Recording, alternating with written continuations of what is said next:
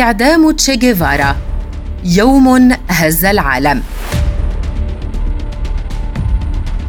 إن الثائر الأممي إرنستو تشي جيفارا وعددا قليلا من رفاقه من جيش التحرير الوطني كانوا يحاولون إشعال ثورة في بوليفيا قبل عدة أشهر من مقتله. تم تجويع تشي جيفارا ورفاقه واصيبوا بالأمراض وتعقبهم الجيش ورفضهم الحزب الشيوعي البوليفي وتخلى عنهم كاسترو.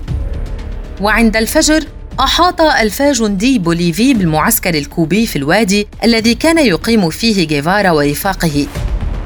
حينها قال تشي لرفاقه لا أعرف لماذا لكنني أعتقد أننا وصلنا إلى المعركة الأخيرة.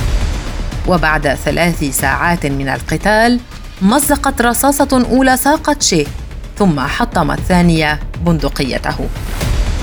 اندفع الجنود البوليفيين نحوه مسلحين بالبنادق وأمسك رفيق كاسترو مسدسا آخر كان به عطل لسوء حظه. فهم جيفارا أنه وصل إلى نهاية الطريق وهو في عمر التسعة وثلاثين عاما. لم يكن خائفا فقد غادر طوعا هافانا للقتال في الكونغو ثم بوليفيا.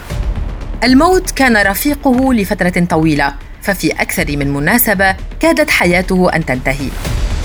وعندما صوب الجنود البوليفيون أسلحتهم نحوه قيل إنه صرخ لا تطلقوا النار أنا تشيغيفارا وحياتي مفيدة لكم أكثر من موتي.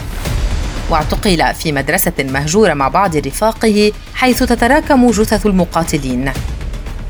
تحدث تايرن لصحيفة باري ماتش عن مشهد إعدام تشي فقال مكثت أربعين دقيقة قبل تنفيذ الأمر.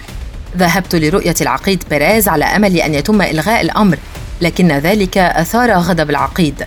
كان ذلك أسوأ ما عشته. حين وصلت كان تشي جالسا على مقعد فلما رآني قال لقد أتيت لقتلي. شعرت بالخوف وأحنيت رأسي من دون أن أجيب. فخاطبني حينها وقال كن هادئا وصوب جيدا. أنت في النهاية ستقتل رجلا.